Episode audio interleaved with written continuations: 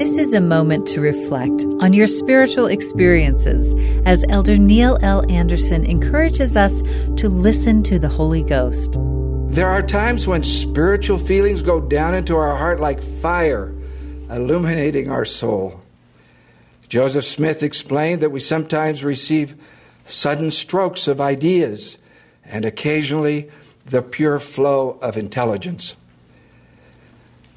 President Dallin H. Oaks in responding to a sincere man who claimed never to have had such an experience, counseled, Perhaps your prayers have been answered again and again, but you have had your expectations fixed on a sign so grand or a voice so loud that you think you have had no answer. The Savior himself spoke of a people with great faith who were blessed with fire and with the Holy Ghost, but who knew it not. We have recently heard President Russell M. Nelson say, I invite you to think deeply and often about this key question How do you hear him?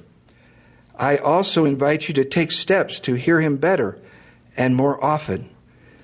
We hear him in our prayers, in our homes, in the scriptures, in our hymns, as we worthily partake of the sacrament, as we declare our faith, as we serve others, and as we attend the temple with fellow believers.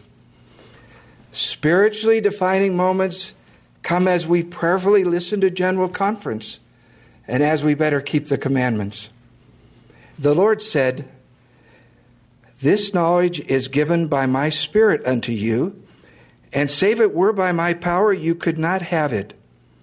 Wherefore, you can testify that you have heard my voice and know my words. Embrace your sacred memories, believe them, write them down, share them with your family. Trust that they come to you from your Heavenly Father and His beloved Son.